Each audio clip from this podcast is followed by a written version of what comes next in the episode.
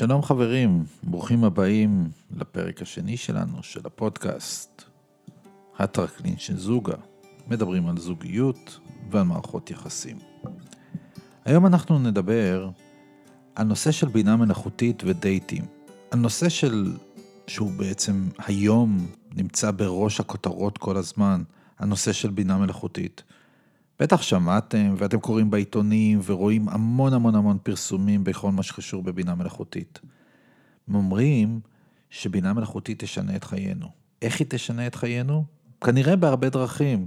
כנראה שתשפיע באופן מאוד משמעותי על שוק העבודה, כנראה שתשפיע על מערכות היחסים ועל איך אנחנו בכלל מתקשרים. כנראה שתשפיע על נושא של שירות לקוחות, על נושא של איך אנחנו מתקשרים בין המחשב שלנו, בין מחשבים, ועוד המון המון דברים שאנחנו בכלל לא מסוגלים אפילו לראות היום. אז שלום לכם, אני אלכס זלמנוביץ' ואני מארח את הפודקאסט הטרקלין של זוגה. אני מנהל קהילת זוגה, שהיא קהילה של פנויים ופנויות בכל הארץ, ובמגוון רחב של גילאים. אז מה קורה בעולם הבינה המלאכותית? מה בעצם קרה מאז ההכרזה בנובמבר 22, שכל פתאום התפוצץ והכל השפיע עלינו בצורה כזאת שאנחנו בכלל לא מתחילים לשער. אני משוחח מדי פעם עם אנשים בקהילה ובכלל, ומסתבר שהמון אנשים בכלל לא יודעים במה מדובר. עוד לא רואים את המהפכה, עוד לא חווים אותה ממש אצלהם ביד, או אצלהם בעבודה, או בסביבה הקרובה שלהם. הכל לכאורה נראה אותו דבר. אבל ידוע שמהפכות גדולות קורות מתחת לפני הקרקע, ובוקר אחד כשאנחנו מתעוררים, פתאום אנחנו רואים שהכל שונה. פתאום אנחנו רואים שנשארנו מאחור. אז אנחנו לא רוצים שזה יקרה. ואנחנו כאן ביחד, בפודקאסט של זוגה, בסופו של יום להתעסק בנושא הזוגיות ומערכות היחסים, והייתי רוצה לתת לכם ככה קצת מבט קטן ממידע שאספתי, מניסיון שאני פוגש אה, ורואה יום-יום עם אנשי הקהילה, ובסך הכל אה, מחומר שאני קורא ברחבי האינטרנט כדי לנסות להבין ולאסוף יחד את המידע הזה ולנסות להביא אותו באופן כזה כדי שנוכל לראות לאן אנחנו הולכים, להיערך, אולי, אולי בכלל אי אפשר להיערך. אז בואו נבדוק. היום הייתי רוצה להתחיל דווקא בדוח של קבוצה שנקראת Jupiter Research. היא מדברת על כך שתעשיית ההיכרויות אונליין אה, צפויה לצמוח מ-2.5 מיליארד דולר ב-2020 ל-3.2 מיליארד דולר ב-2024. עכשיו, אתם רואים שהקצב הזה של צמיחת אה, תעשייה מסוימת הוא, קצב ממש ממש לא סביר. זאת אומרת, צמיחה ענקית של 50 אחוז בתקופה מאוד מאוד קצרה של ארבע שנים, ומה קורה בינתיים בעצם בעולם הזה? למה, למה יש קפיצה כל כך גדולה? מסתבר שחלק גדול מהצמיחה הצפויה הזאת מונע בגלל השימוש בבינה מלאכותית, שמאחור, שאנחנו לא מכירים כמובן, זה כבר קורה היום. אבל השימוש הזה בבינה מלאכותית, הוא עושה מהפך בדרך שאנשים מוצאים אהבה בכלל באינטרנט. זאת אומרת, האופן שבו בינה מלאכותית מסייעת בלהנגיש לנו מערכות יחסים פוטנציאליים, אנשים פוטנציאליים שנוכל להכיר כדי לייצר איתם מערכות יחסים, השתנה. וה-AI לא רק עוזר לנו למצוא התאמות, מה שנקרא מדויקות יותר, אלא אמור לשפר גם את חוויית ההיכרות הזאת. ויש תכונות חדשות, כמו למשל צ'טבוטים, או כל מיני אה, עוזרי קול למיניהם, או כל מיני אה, אה, כלים של מציאות מדומה וכדומה. וכדי להבין איך בינה מלאכותית משנה את התעשייה של ההיכרויות, אני רוצה לשתף אתכם בכמה מהמחקרים והעצות שמצאתי, והם מאוד מעניינים אם אנחנו נוכל קצת לדבר עליהם בהרחבה. אני רוצה גם להזמין אתכם להצטרף אליי לשיחה הזאת, על ידי שתשתפו אותי במה עובר עליכם, מה אתם חושבים, איך זה אצלכם, איך אתם חווים את החוויה הזאת, פשוט תשלחו תגובות לפודקאסט שלנו ואנחנו נתייחס, נתייחס אה, לכל, אה, לכל ההערות הללו. זה מאוד מאוד מעניין לראות אה, נקודת מבט כמובן של כל אחד מהאנשים שמקשיבים לנו לפודקאסט. בגדול, נתחיל עם כמה עובדות שאתם אולי מכירים, אולי אתם לא מכירים. אבל בינה מלאכותית יכולה לעזור לפלטפורמות בכלל של היכרויות מקוונות ולהציע לכאורה שידוכים מדויקים יותר, מותאמים יותר אישית. אלגוריתמים של בינה מלאכותית יכולים לנתח כמויות עצומות של נתונים, וכדי להבין את העדפותיהם של אנשים אה, מכל מיני סוגים. זאת אומרת, לנסות לדייק על פי מידע רחב יותר, על פי הרבה מאוד פרמטרים, את ההתנהגויות של המשתמשים, לנתח אותם ולהתאים התנהגויות של אנשים שלכאורה דומים או לכאורה מתאימים על פי פרמטרים כאלו ואחרים. הדבר או הכלים הללו יכולים לשמש או לאפשר לנו התאמות הרבה יותר מדויקות לפי קריטריונים. אם יש קריטריונים אישיותיים, אם יש קריטריונים ערכיים, אם יש לאנשים מטרות משותפות בחיים, בסוגריים אני רק אומר, מטרות משותפות יכולות להיות כמובן להביא ילדים לעולם, תחביבים משותפים, ואפילו התאמות ברמת DNA, זאת אומרת התאמות שהן התאמות אה, ברמות אה, גבוהות יותר, מדויקות יותר. בינה, בינה מלאכותית יכולה, אתם יודעים, גם אה, ללמוד מהמשוב שכל אחד עונה, וההתנהגות שלהם תוך כדי השימוש במחשב, איך לשפר את ההמלצות לאורך זמן. זאת אומרת, מערכות בינה מלאכותית הן מערכות לומדות לאורך זמן.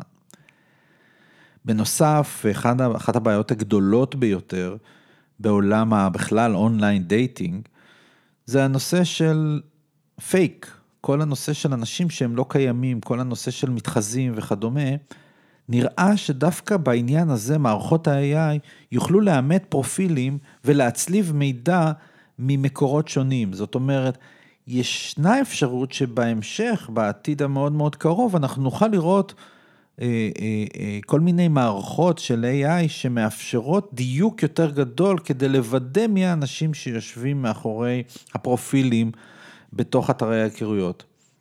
כלי, כלי ה-AI יכולים להשתמש בכל מיני רמזים לשוניים, הבעות פנים, דפוסי קול וכל מיני אינדיקטורים כדי לזהות אם מישהו משקר או מסתיר משהו בפרופיל.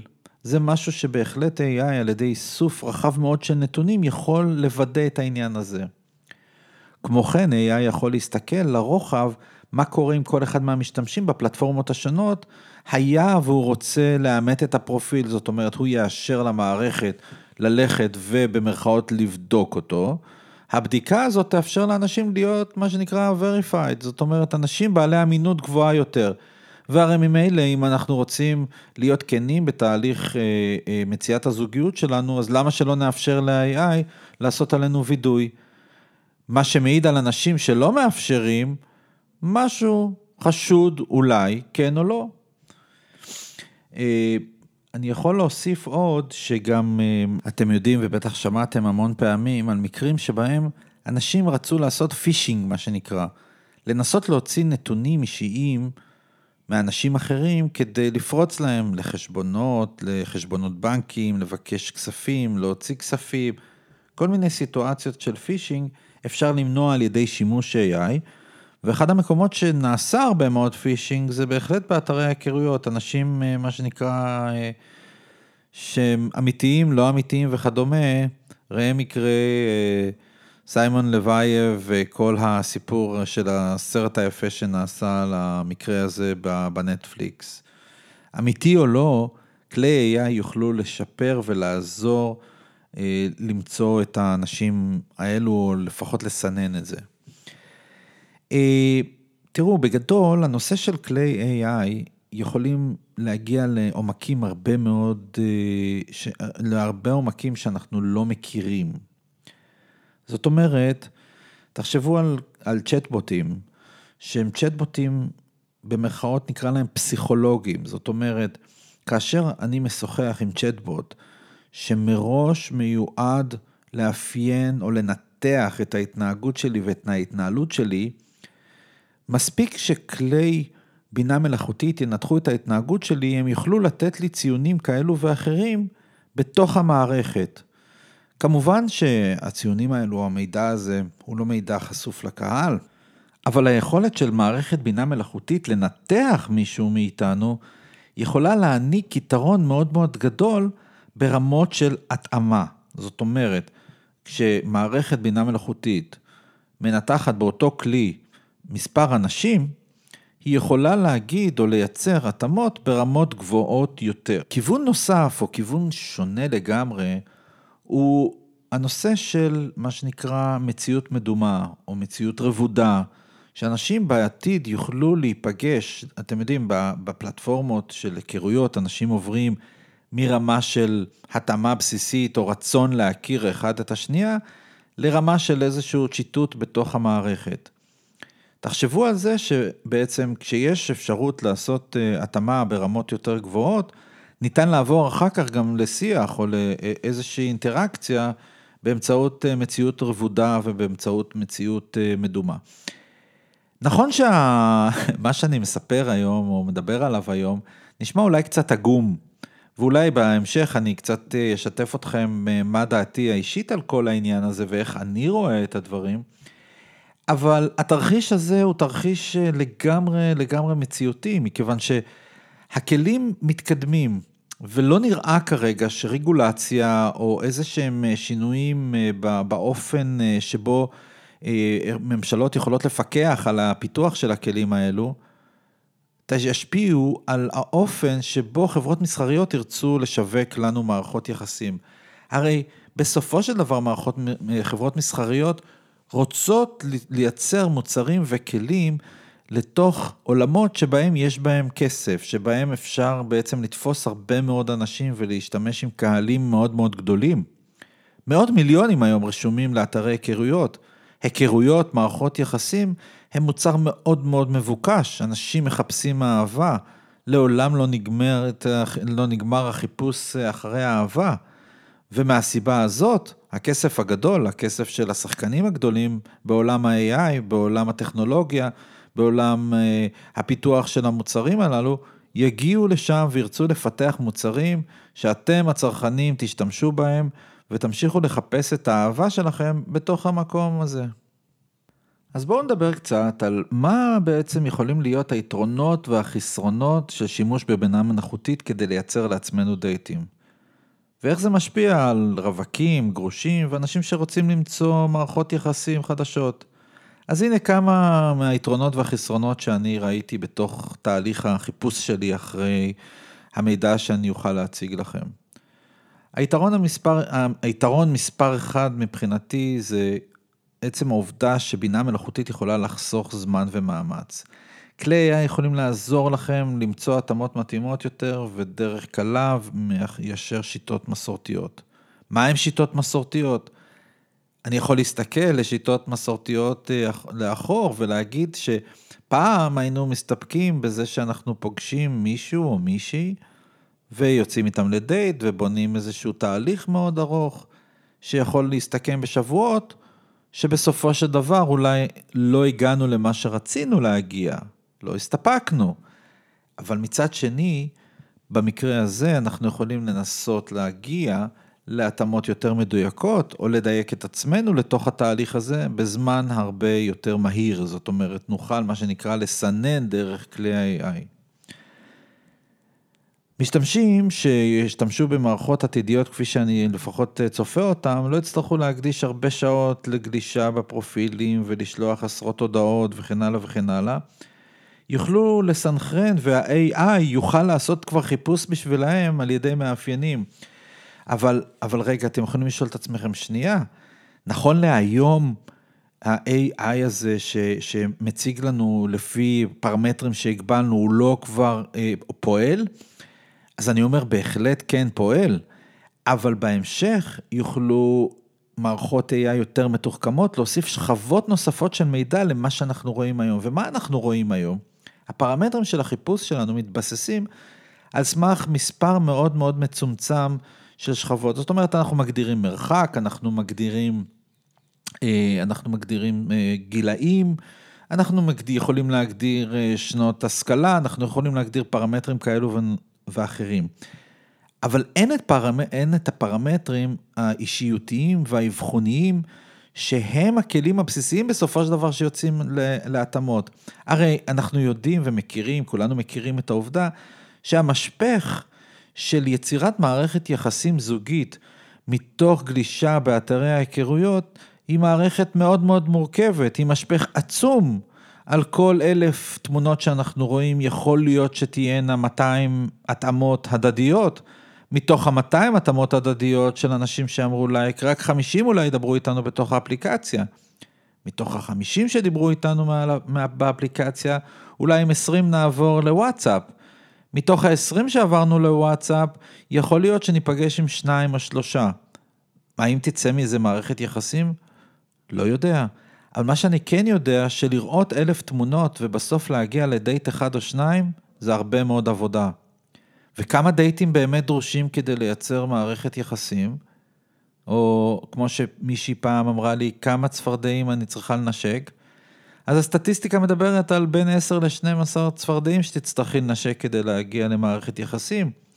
זאת אומרת שבמקרה הזה, היה וזה לא עבד, מישהו או מישהי צריכים לראות בין 10,000 ל-12,000 תמונות כדי להגיע למערכת יחסים אחת. וכמה זמן זה לוקח? תלוי כמה אתם מהירים בסינון התמונות. אז אני רוצה לומר שמערכות ה-AI יקצרו את הזמן הזה. יקצרו את הזמן הזה, והאם אנחנו נסמוך על זה? אני לא בטוח. חיסרון ראשון, שהוא מאוד מאוד משמעותי, שהשימוש בבינה מלאכותית לדייטים יפחית את האינטראקציה בין האנשים.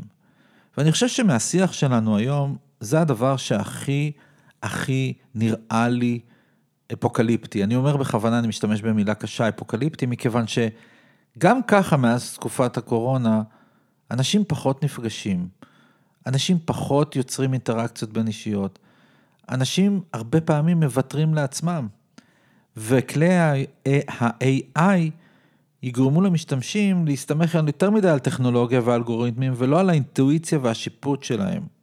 אתם יודעים שאינטואיציה ושיפוט באופן אישי או מה שנקרא העדפות אישיות, אם אנחנו לא משתמשים בו הרבה, הוא שריר שילך ויתנוון. ופה אה, אני יכול לומר שאני מאוד מאוד מוטרד מה, מהמגמה הזאת. אני חושב שבסופו של דבר, אינטראקציה בין אישית, היכולות והכישורים החברתיים מאוד מאוד חשובים, מה שנקרא, אפילו לבריאות האישית של כולנו. אנשים שהם בודדים, שהם נשארים לבד בבית, פחות פחות בריאים, גם בנפשם ומחקרים מדברים גם על גופם. בואו נדבר על יתרון וחיסרון נוסף, יתרון וחיסרון מספר 2. הש... היתרון, אני רואה בשימוש בבינה מלאכותית, שהוא יכול להגביר את הביטחון והבטיחות. זאת אומרת, כלי בינה מלאכותית, כמו שאמרנו לפני כן, ישת... יגבירו את, ה... את, ה... את שכבות ההגנה, היה וישכילו חברות הפיתוח, חברות הטכנולוגיה, להגן, להגן על המשתמשים מפני סכנות על ידי יכולת אה, לוודא או מה שנקרא ליצור שכבות נוספות של מידע, כמובן בהתאם לאפשרות של המשתמש אה, לאשר או לשלול את הרצון שלו לאפשר למערכת לחפש אותו, להסתכל עליו וכן הלאה. וברגע שהוא יאפשר את זה, אז תהיה שכבה, שכבה נוספת של אישור מידע, כך שזה יפחית את כמות ההונאות במקרה של מה שנקרא משתמשים מאושרים, אוקיי? החיסרון זה אה, השימוש בבינה מלאכותית, זה חיסרון עצום, השימוש בבינה מלאכותית יכול ליצור בעיות אתיות ומשפטיות. זאת אומרת, האם המידע שנאסף עלינו בסיטואציות כאלו, הוא מידע שנשאר באמת אצל חברות ה... היכרויות, אצל אפליקציות ההיכרויות, או זה מידע שמשתפים אותו עם חברות מסחריות אה, וכן הלאה. אתם הרי יודעים שבסופו של דבר אין שום דבר חינם, תמיד אנחנו אומרים, יואו, איזה יופי, יש לנו פייסבוק חינם ויש לנו אינסטגרם חינם וכן הלאה וכן הלאה. אה, ומי שקצת אה, מתעסק בטכנולוגיה, קורא על טכנולוגיה, מבין שבסופו של דבר אנחנו זה המוצר. הרגלי הצריכה שלנו, איפה אנחנו הולכים, עם מי אנחנו מדברים, איפה תייגנו, יכולות החברות, אה, חברות הטכנולוגיה הגדולות לדעת פרופיל מלא על המשתמש שאנחנו, הן פשוט מדהימות. אז אנחנו המוצר במקרה הזה, ויש פה בעיות אה, של פרטיות ובעיות של חוקיות וכן הלאה, שהם אה, עניין שכל אחד מאיתנו אה, בחיפוש אחרי מערכת יחסים יצטרך לעשות את החשבון, מה המחיר שהוא משלם בעבור התהליך. בואו נדבר על יתרון וחיסרון נוסף. אחד היתרונות הנוספים שאני מצליח לראות מהסיטואציה של שימוש בבינה מלאכותית, הוא העובדה שהן יכולות לשפר את הסיכויים, זאת אומרת, יכולים להגדיל את הסיכוי שלנו לדייק, להגיע למשהו שבהחלט מתאים לנו מבחינה מקצועית, מבחינה טכנית, שבהם הכלים, כלי הבינה המלאכותית משתמשים, ומהצד השני, יש חיסרון עצום בנושא הזה, שאנחנו עוד לא יודעים להעריך אותה היום, אבל תחשבו על חסרונות פסיכולוגיים באופן כזה, שזה יוצר לחץ וציפיית יתר מצד המשתמשים, לחשוב, רגע, אבל זה אמור לעבוד, מכיוון שה-AI בדק את זה ואמר שזה יעבוד. אבל בסופו של דבר אנחנו בני אדם, ו-AI יכול כרגע, נכון לרגע זה, לתת פתרונות עד רמה מסוימת ועד עומק מסוים. אני בשלב הזה לא רואה איך AI יודע לייצר כימיה בין גבר לאישה אה, באופן כזה שאחרי שבוצע כל הניתוח הבסיסי, אנשים יכולים למצוא את עצמם בזוגיות.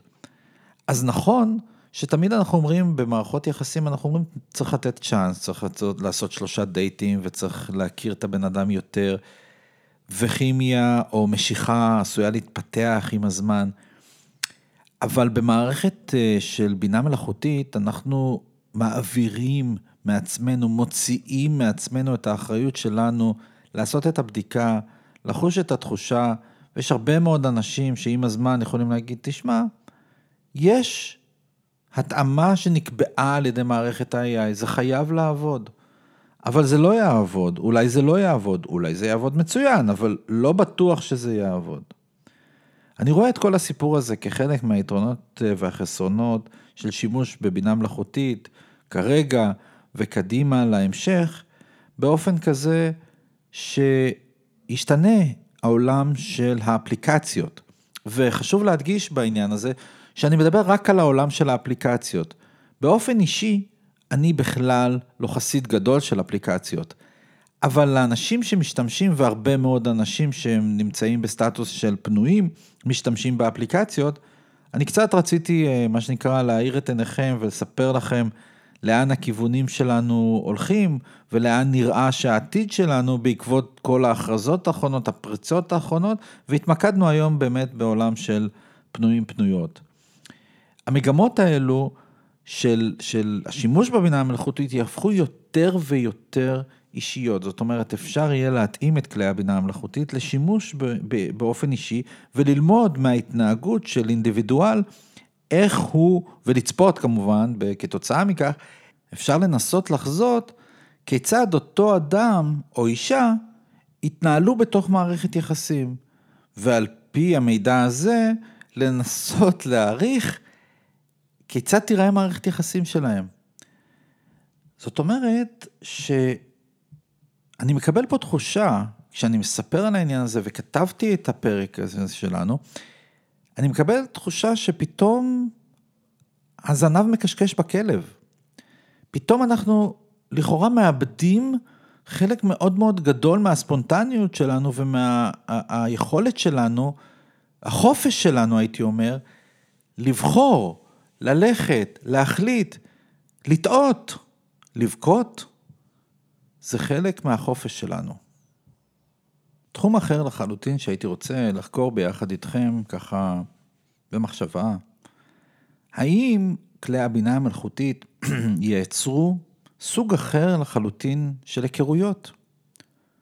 יכול להיות שאנשים יסתפקו בלהיות מרוחקים במקומות מסוימים, וישנה התאמה נהדרת, אבל הם יבחרו לייצר מערכות יחסים עם הולוגרמות של, של בנות זוג, שהם כבר היום מאוד מאוד חכמים, כלי הבינה המלאכותית, זאת אומרת, מערכת יחסים מסוג חדש. ראינו את הסרטים שאתם מכירים, את, אה, את העוזרות הדיגיטליות שהפכו להיות אה, בנות לוויה. זה היה רק סרט שיצא לפני כמה שנים, ופתאום המציאות כבר כאן.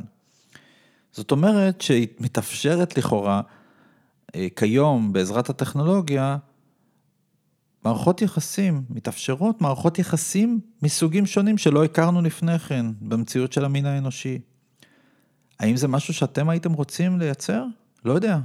תכתבו לנו, תגיבו לפרק הזה, ונוכל להתייחס לזה במפגשים הבאים שלנו כמובן.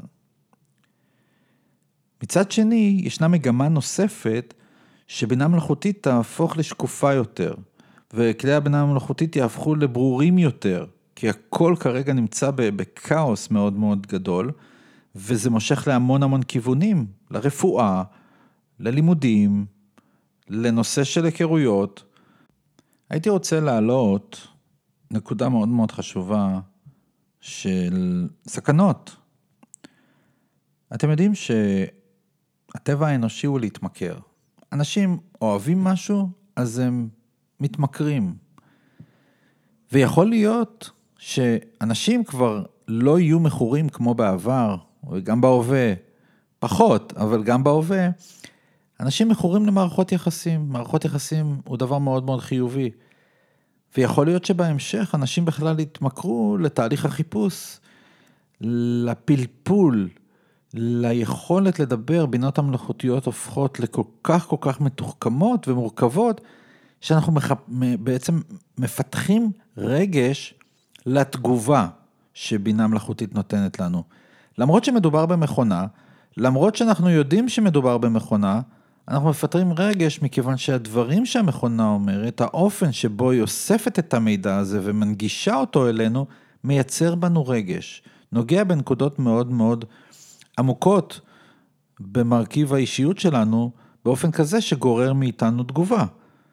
ופתאום אנשים יכולים להפוך גם להיות מכורים לתהליך הזה של החיפוש, מכיוון שתהליך החיפוש הופך להיות מאוד מאוד מספק, הוא מאוד מאוד עמוק, הוא נותן לנו הרבה פעמים מאפיינים. אתם יודעים שאנשים, מה הם הכי אוהבים? בסופו של דבר, כל אחד מאיתנו, כל אחד מהמאזינים כרגע, אני יכול לומר לכם שהדבר שאתם הכי אוהבים זה שמדברים עליכם. איזה כיף זה שאתם מקבלים מחמאות ומישהו מספר עליכם דברים טובים ויפים שעשיתם, אתם מסוגלים לשמוע, לשמוע את זה שעות. ותארו לכם שאתר של בינה מלאכותית שעוסק בנושא של היכרויות, מדבר עליכם, למד אתכם, ומתחיל לדבר עליכם. ולמה הוא יעשה את זה באתר של היכרויות? מכיוון שבאתר של היכרויות אפשרתם לאתר הזה לאסוף עליכם מידע. עכשיו, אני כרגע לא מדבר על בעד ונגד, אני מציג לכם נקודות של בעד ונגד, אבל אנחנו יודעים שאלו הכיוונים שהדברים מתפתחים אליהם.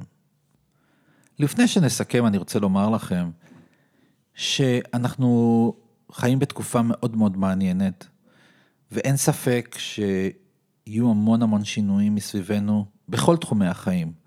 נושא של מערכות יחסים והיכרויות הם אחד התחומים שיושפעו מאוד מאוד משמעותית מבינה מלאכותית.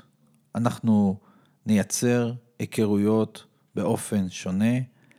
ההתאמות שאנחנו חושבים היום שמתאימים לנו בעקבות שימוש בכלי בינה מלאכותית מצד המפתחים ומצד חברות הטכנולוגיה, יוצאו לנו התאמות אחרות, מה שישנה את הבחירות שלנו, ומה שבסופו של דבר ישפיע עם מי אנחנו נמצאים וכיצד נראים החיים שלנו. האם זה טוב? האם זה לא טוב? אני לא זה שישפוט את העניין. ואני אומר לסיכום שבאופן אישי, כמנהל קהילה וכמי שרואה אלפי אנשים בכל שנה, וכמי שעוזר להמון המון אנשים להיכנס לזוגיות, רוצה לומר לכם שאני באופן אישי אה, מצד אחד נרגש, מצד שני מפחד. אני יודע ומבין את העוצמה של כלי הבינה המלאכותית ומציע לכל אחד ואחת לבחור את הדרך הנכונה שלו, למצוא את הזוגיות שטובה לו ושזו שתעשה אותו מסופק ומסופקת ושמח בחייו. מאחל לכולנו בהצלחה.